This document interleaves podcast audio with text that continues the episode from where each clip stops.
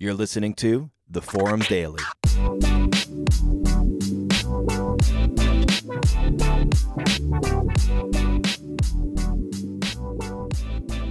Welcome to the Forum Daily. It is Friday. Happy Friday, everybody. Friday, May the 1st. Can you believe we're in the month of May? That is a great thing. What a fun feeling. May is the month where, at least where we live, things really shift to a bit of a summer feeling. My name is Luke Betger, and I am joined by the one and only Brandon Richardson. We are uh, two lead pastors at Slate Church. And hey, you're tuned into the Forum Daily, our daily podcast. We're thankful that you have joined us today. Brandon, how are things? Going pretty good. I mean, it's May, like you said. Yeah. Uh, we're done with April showers. Now bring on the May flowers. Come on. That's how I feel about it. I'm ready for it. Yeah. I uh I mean, I think it's supposed to be beautiful weekend, which is awesome to hear. Awesome Great. to see. And uh, right now where I am, I don't know about where you are, but uh, it is cloudy and it is going to be nice at 2 p.m. all the way until Sunday. Wow. From 2 p.m. and on until Sunday. Oh, you know what? All the way until Tuesday. Although uh, we're moving back Wow. Monday. We're moving back Like, that's Monday. incredible.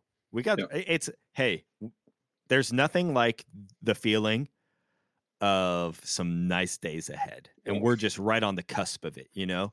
And um, I'm excited for that. I, I'm now I'm trying to figure out like what am I going to do this weekend to take advantage of that. Guaranteed some yard work. Uh, Yep. That's what I've been doing every weekend. Uh, going to try and you know fertilize the old lawn, that kind of stuff and um, so there will be that. There will be the setting up of my hammock in Mhm. my backyard for sure. Probably lying in that, taking a snooze or two, doing some reading, lying in the old lying in the old hammock, and uh, oh man, I'm excited. It's gonna be a good weekend. I'm gonna clean out the van. Oh, that's a good feeling. That's a great Yeah. feeling. A, a good old car clean is nice. It's hard to clean out your van when you've got three kids, you know, because they they see the van seats down and out and all the doors Yeah. open as like an invitation to take part in the jungle gym. And uh, that's right.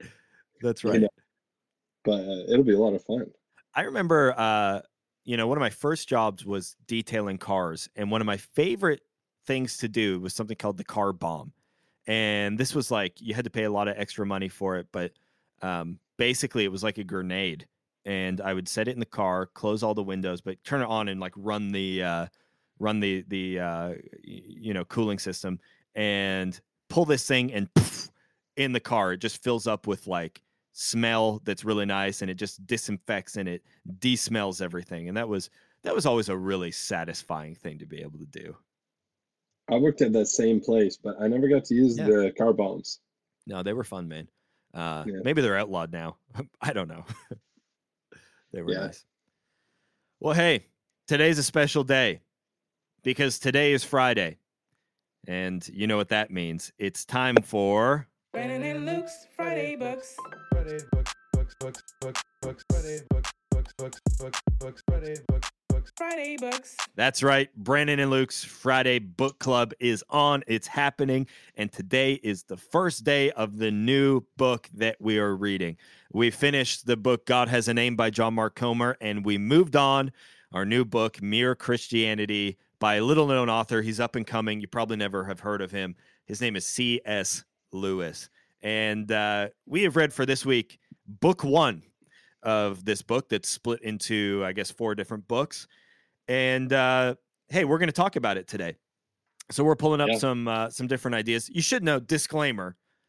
There is so much rich content in this that our goal right now is not to summarize everything.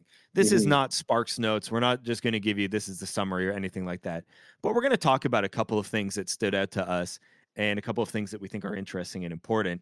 But um, we're not going to listen. We're not going to be able to get through every single tidbit because literally every line is like worthy of discussion in this opening chapter of the book. It's incredible. So the book opens, book one. It's called Right and Wrong as a clue to the meaning of the universe. Book one, chapter Mhm. one, The Law of Human Nature. Mhm. C.S. Lewis really opens this book uh, in a way that I think is very relatable to all of us. He's essentially talking about this idea of right and wrong and fairness and that innate sense that we all have that there is right and wrong. Uh, he talks about the idea of somebody, um, you know, in an argument with somebody else over something. And Lewis writes uh, about this. Uh, he's appealing the person in an argument. He is appealing to some kind of standard of behavior which he Mhm. expects the other man to know about. And of course, the other man, Lewis says, very seldom replies. Uh, oh, forgive me for swearing, but this is what it says in the book. Uh, and uh, the, the other man very seldom replies, "To hell with your standard." Nearly always, he tries to make out that what he has been doing does not really go against the standard, or that if Mhm. it does, there is some special excuse. What's really interesting about this is that without the men even having to really come to agreement upon it, the argument isn't about whether or not there is a standard. The argument is about whether or not each person is living up to it.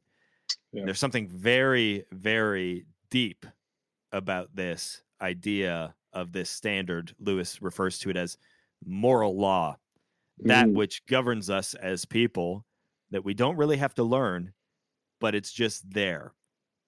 What do you think about this idea of m- this moral law, this greater sense of right and wrong that's within us, Brandon? Yeah, I mean, uh, you know, we've been having some discussions, even just yesterday, personally, Yeah. where we were talking about um, the idea that you know we live in a postmodern society, a post-Christian society, and within this society there is a lot of moral um, relativism and Yep. subjective morality, and um, basically it's uh, it's a relational set morality. So whatever a community comes up with as you know right or wrong, that's uh, so you know what might be right or wrong in Saudi Arabia is different than what is right or wrong in uh, Toronto, in uh, you know certain neighborhoods and communities that you find yourself there, and they Right. all govern based on their own morality.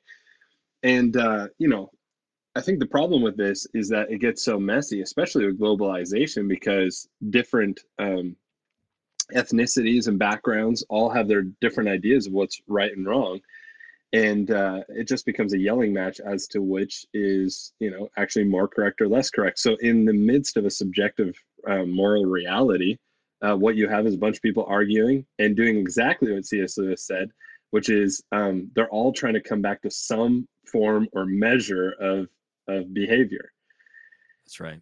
And uh, you know I, I i'm very thankful for having taken a couple of classes in university. And one was uh, philosophy where you just imagine a world where you know you can imagine different universes. And if you can imagine a universe where um, where the most heinous crime uh, you know the ha- most heinous crime usually what it comes down to is as disturbing as it is is uh, you ask questions such as is um, murdering little children for fun ever okay? And you ask this question. I mean, imagine a universe where that's okay. We would all inherently, whether you are um, downtown in some district of Toronto or in Saudi Arabia, I mean, you would say, no, that's inherently, there's something wrong about that. Yeah. And because of that, immediately it says, well, there is a standard then, you know, and we're all referencing this and we all have different interpretations on the standard, but there is a standard. Yeah. And so, you know, C.S. Lewis brings this out and says, well, that's the moral law. And I mean, I think that is, I love that he starts all of Mere Christianity with this starting point because it's a good building block because it's an objective one that allows us to move past the relativism and the subjectivity into something more objective.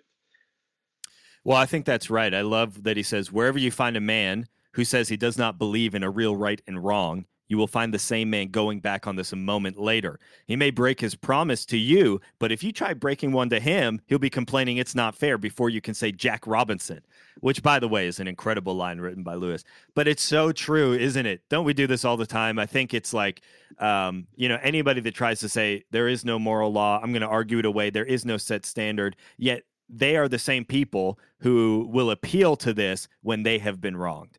Um, it's like the idea of sovereign citizens. You know, you see this like online sometimes, and they say, I am not going to be under the laws of the nation of Canada. I am a sovereign citizen. I declare myself so. But as soon as they're, uh, you know, being like arrested for what they're doing, they're now appealing to a law uh, of right and wrong, and they're saying this is illegal. well, it's like, wait a minute, you can't have your cake and eat it too when it comes to this. And so I think that uh, Lewis does a great job opening his book, explaining this idea of moral law, and really this idea that he establishes here in this opening chapter is really one that he builds on for really the rest of the book. So it's an important one that you get a grasp on. I would say if you read this this chapter, um, even this intro book, and you didn't quite get the grasp of it yet, I would say don't be afraid to go back and try and reread it again and wrestle with it a little bit and um, and think about it because it's going to help you out as you move into the rest of it. Um, Yeah. Of course, he he moves on uh, even into uh, book two. He gives some objections to this. The great Yeah. thing about Lewis is he he is really trying to take this from all different angles, and so he, he brings up um, some different uh, objections in chapter two, and uh, y- you know he was getting calls in, people saying, "Well, that's just like herd instinct, or that's just uh, you know you know something that we have learned through our teachers." All of these types of things, and he has done a really good job at uh, at actually being able to sort of dismantle what some of those things were. And we don't have to get into that too much because I think Lewis just does a pretty good job of actually just just nailing it. Um, but he goes in in uh, in chapter three here. He goes into the reality of the law. Mhm. And so he says there's two odd things about the human race. He says first that they were haunted by the idea of a sort of behavior they ought to practice. That is the moral law that's guiding. Um, uh, what you call might call fair fair play, decency, or morality, law of nature. He's saying, but secondly, uh, the thing that is odd about humans is that we, in fact, don't do so. It's this Mhm. idea that we don't always actually follow that thing, um, which we feel guiding us in our day to day life. It's this idea that you know we have. Uh, I mean, he he starts to get uh, quite deep here, and it's actually really good that he's talking about this idea of um, having the facts, how men behave, and also having something else, how they ought to behave. And I, I think this is a, a- an important chapter as well, because he sort of asks this idea, like, why ought I be unselfish? Yeah. And then we say, well, because it's good for society. Well, we may then ask, why should I care what's good for society, except when it happens to pay me personally?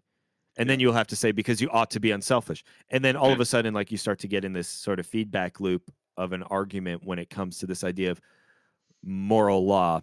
Um, when it, I think when it comes to really sort of trying to defend that uh, that there isn't a moral law that I can kind of just do whatever I want, it's slippery territory as we get into some of this stuff. It's it's it's pretty fascinating. Yeah, I mean, he is what, uh, 70 years before our time, and Yeah. he is essentially describing, you know, this idea of relational set morality. And Yep. he's going, hey, at the end of the day, this uh, falls in and in on itself because if it's just good for um, that community, well, it could be really bad for another community. So Yeah. the way, you know, the way to, you know, make up a law that, it, you know, whatever it could be impacting someone in a third world country that we just out of sight out of mind and it's not good for them. So um, you have to consider the whole and um, i do like that he he talks about this idea because he's trying to he's not only now like in chapter three he's not only um, moving towards like setting up a um, a groundwork for what he's going to build a foundation on he's actually moving towards the cross in this argument Yeah. um, because he, he mentions at one point in this uh, in this chapter the idea that you can't fault a rock for moving this way or the other That's right. and uh, well yeah because a, a rock doesn't have any choice but the difference is, is that we aren't rocks and we do have choices and so the fact that we are choosing against morality means that there is some uh, level of responsibility for that um, even though we never make the mark there is still a level of responsibility for not making that mark and so he's i mean he's setting up obviously this is a book not only on morality but on christianity and so he's setting it up for for uh, the rest of the argument towards jesus Yeah, which I think is the the great part. I think he does a phenomenal job at the beginning of this book, not coming out and just making an explicit statement on what he's doing. Yeah. But he is taking the listener, and of course, um, if you don't know, Yeah. this book uh, actually began as a series of radio broadcasts um, to Yeah. Christians and non Christians alike. And what he is doing is that instead of just um, you know making these explicit statements at the beginning about what he believes faith wise, which he again moves towards the entire time. But what he's doing is he is actually causing people and encouraging people to just think a little bit differently about Yeah. the world that they live in, whether or not you're thinking about God or whatever. Like, hey, let's just pull the curtain back on this idea of a moral law, which again he he moves towards the cross and moves towards the idea that um um you know this this comes really from God. But I think it's so so smart that this is the way that he does it because Yeah. he is not trying to show the goodness of God uh, by being aggressive or by saying, I have all the answers, you have none, you need to listen to me. He's trying to really get people to consider their lives and think. And I think Yeah. it's amazing how anybody can sort of take a step back and think, like, yeah, what is it in me that I just innately have this sense of right and wrong and, and true and false, and that I have the like, why would I have that? Um, and what is that law that's governing me and where does that come from Yeah. How does it affect me? And he does just like i think it's like a master class in how to uh uh do almost in apologetics really. It's pretty impressive. Yeah, and in apologetics, that so going into chapter four, um, kind of underlines a little bit of um, so one of one of the important things to understand is that sometimes apologetics can lean in the direction of of um, the Enlightenment, uh, like Sure. kind of the thinking of like we can prove, you know, if we just get together the right set of arguments, we can prove that God exists. Um, Yeah. Whereas C.S. Lewis does a good job balancing the difference between again the enlightenment and postmodernism in the sense that postmodernism just says well you know reality can't be accepted as such and enlightenment theory of, of thinking says um, well we can know everything because we have science and i, I just like that cs lewis is a, a trailblazer. He's a forerunner for this idea of being able to find yourself between enlightenment thinking which has deep flaws and postmodernism which is is almost self-evidently flawed. And uh, he says okay here's how we can move not from just the you know material thinking to a non-material thinking but here's how we can move from enlightenment material thinking to a religious thinking and religious and again we've got to get past the word religion for a second as christians that are all about relationship we get that but a religious view of the world accepts that this morality actually points to a divine being where there is mystery and we can't explain it. Um, because as he says, if a rule exists, there can't be a rule without a lawgiver. Yeah. And, um, you know, he gives a few examples of that as well. I think one of my favorite things that he talks about in chapter 5 chapter 5 titled we have cause to be uneasy. And he talks about um well a couple of ideas here um but again he he's talking about this idea that uh, perhaps some of you have feel a certain annoyance right now he was saying um feeling like maybe they had been tricked like he was he was wrapping up uh, like it looked Yeah, like right. philosophy but really Right. it's actually just like oh this is now i see the true thing where he swe- sweeps in with this idea of jesus and christianity and its religion and all this stuff and um, he has three things to say to people and the first thing i think is wonderful because he's talking about progress and he's talking about the idea that hey progress means getting nearer to the place that you want to be and if you've taken a wrong turn continuing on that wrong path is not actually getting any nearer to actual progress. If you're on the wrong road progress means turning around walking back to get on the right road. And in that case the person who turns back the soonest is the most progressive person.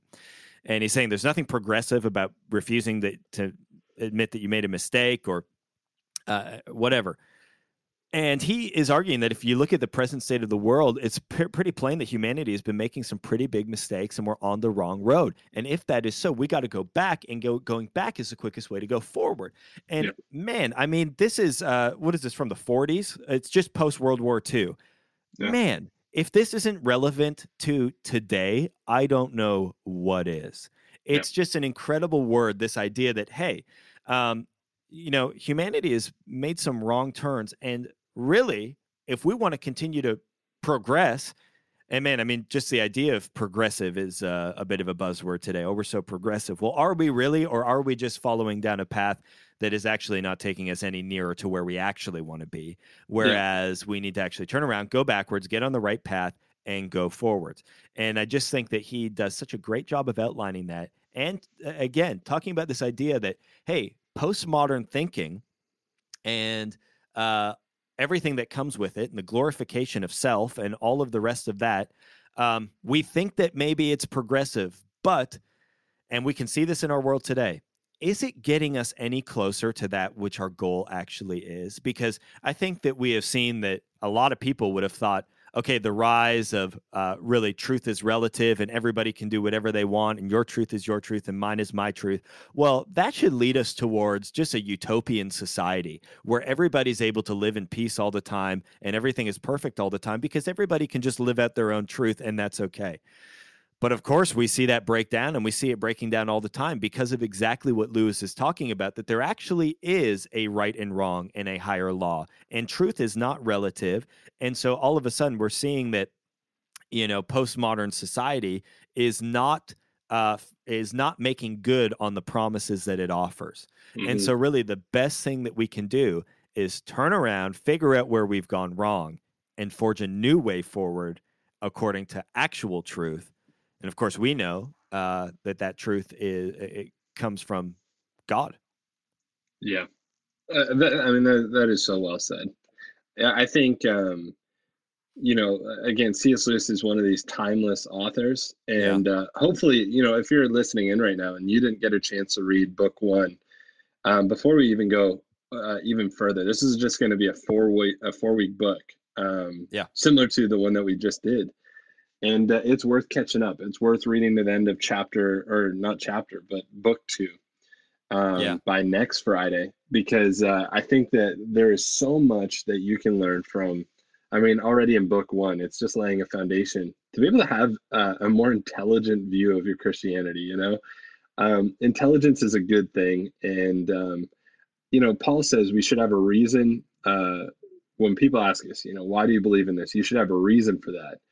And I think for some of us, our reason is, well, it's my parents' faith. You know, I, I've just always been a Christian. And that's just not good enough anymore. And so i think one way you have a good reason is experientially and that's valid by the way. Um, it holds up under the philosophical microscope and we don't need to get into that. But experiential um, awareness of, of jesus christ and the experiences you've had with him in your life that is valid. It gets very dicey really quick which is why you also need to add things like a book like this um, or or i mean also just meditation on scripture. You can figure out some of this stuff on your own i suppose but it's hard to get to cs lewis uh, level um you know uh, so you know you can t- you can shortcut that process a little bit by reading some of this stuff and realizing hey there's some intelligence behind why we believe what we believe. And not just weak intelligence not just a straw man of what the world believes with a you know strong argument on our on our side but an actual look at a strong argument from the world's perspective uh, we can meet it with a very strong argument for why we believe what we believe. That's right. Lewis concludes this first book by really talking about the idea of Christianity as being an answer. And he Mhm. says Christianity offers an explanation of how we got into our present state of Yep. both hating goodness and loving it. Yep. It offers an explanation of how God can be this impersonal mind at the back of the moral law and yet also a person. Yep. It tells you how the demands of this law, which you and I cannot meet, have been met on our behalf, and how God himself becomes a man to save man from the disapproval of God. It's a beautiful thing when we start to understand that and we start to think about it. And um, that's the Yep. way that he ends book one before going into book two. Now, talking more concretely about what Christians believe. And uh, hey, listen, you guys got to know the book just keeps getting better from here. It really Yep. does. Yeah, it and does. so uh, we're excited that we're going to get to continue going on this uh, on this journey together. Again, it's a big book. We can't possibly talk about everything. We'd be here for hours and hours and hours. Uh, But we do just want to get you reading, as Brandon was saying, and thinking about uh, stuff in a new way. So, well, thanks for joining us uh, on this uh, Friday for our first edition of the new season of. Brandon and Luke's Friday Books. Friday books, books, books, books, books, Friday books, books, books, books, books, Friday books, books. Friday Books. Still love that jingle, man. I love it. Jericho, you're the man. You're the man. Well, hey, uh, we don't have any episodes this weekend, We'll be back on Monday, but we do have church on Sunday, and we would love for you to join us. Make sure you go to slatechurch.com to join us for church. We've got services at 9, 10 30, 12, 4, and 6. Lots of opportunities to attend. Would love for you to share, invite some people, tell others about it. We're excited for what God's going to do this Sunday in our church. Thank you all for listening. Thanks for reading reading along with us and uh, and hanging out with us today on this beautiful Friday. Enjoy the beautiful weekend. Enjoy it. Take care, everyone.